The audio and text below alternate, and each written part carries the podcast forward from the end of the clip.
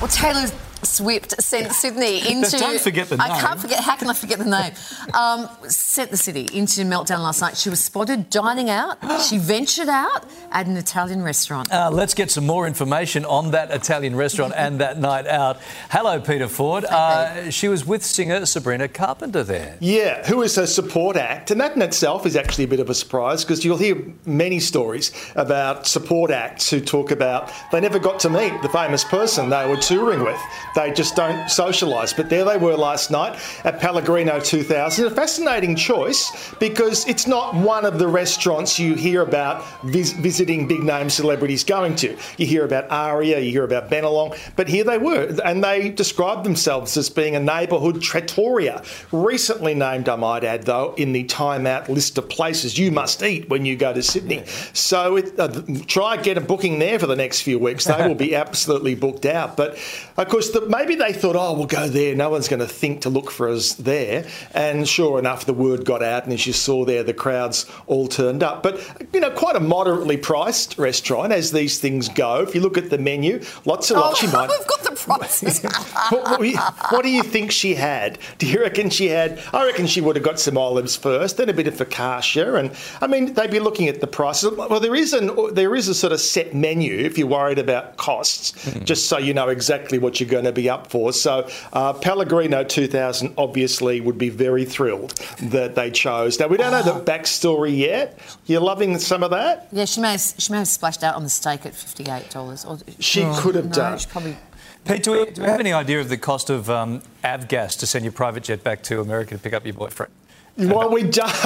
But I'll tell you what, in Surry Hills, there were other diners who were there last night. You can just, there was someone rang into Ben Fordham's show this morning and they were just so excited you can see there is one, that may or may not be one of the diners last night. I can't guarantee that is the actual person who was there last night. But anyway, now hang on, stop everything because we actually have a major twist in the narrative. Now, we thought that Travis Kelce was going to be on a plane from Honolulu heading back to Sydney, arriving just after one o'clock this afternoon. It's not happening.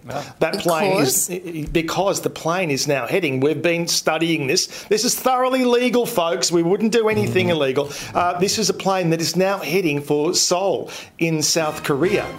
Now, we don't know who's on that plane. It may or may not be Travis. See, I've said all along, I think they're going to hold off till next week because she goes into work mode on Friday hmm. and, you know, she's going to be, have a very busy four days. As of next Tuesday, she can fly out to Singapore and she's actually got 10 nights in Singapore, including some nights off. So, in terms of having a nice, lovely time together, they could have two weeks together in Singapore with several nights off during that period. So, if he comes to Sydney, he's just going to be sitting in the hotel room and waiting for her to get home. So, that's that's not romantic, Maybe she's is playing. it? Maybe she's playing with us all because she knows everyone's tracking the jet now. So she's just sent it off on a wild goose chase so that Yeah, we. it could be that, Or maybe yeah. the commercial, the charter jet has gone off to just do another job. It could be. Is, could isn't be it that plane? too. It's not a plane? plane. No, it's a, char- it's a charter But jet. But meanwhile, So- talking about okay. following these jets, the bloke who has been getting the cease and desist letters from her, bloke, bloke called Jack Sweeney, has put up today his response that he sent, or his legal people sent back to her legal people, basically saying there is nothing unlawful about using publicly accessible information. Now, the, what the, the, the guts of all this is, he believes, and other people believe, that you know, then she wants to to say, "Oh my, you're putting my life in danger by publishing this information." But the belief from a lot of people, including Jack Sweeney, is in fact she's trying to close down the fact that she's using the private jet a lot and the carbon emissions and all that kind of stuff, Yeah, even though yeah, she from- pays for the offset. So she's trying to avoid bad publicity. Okay. Uh, speaking of singers, still Beyonce's made history again. What's she done now?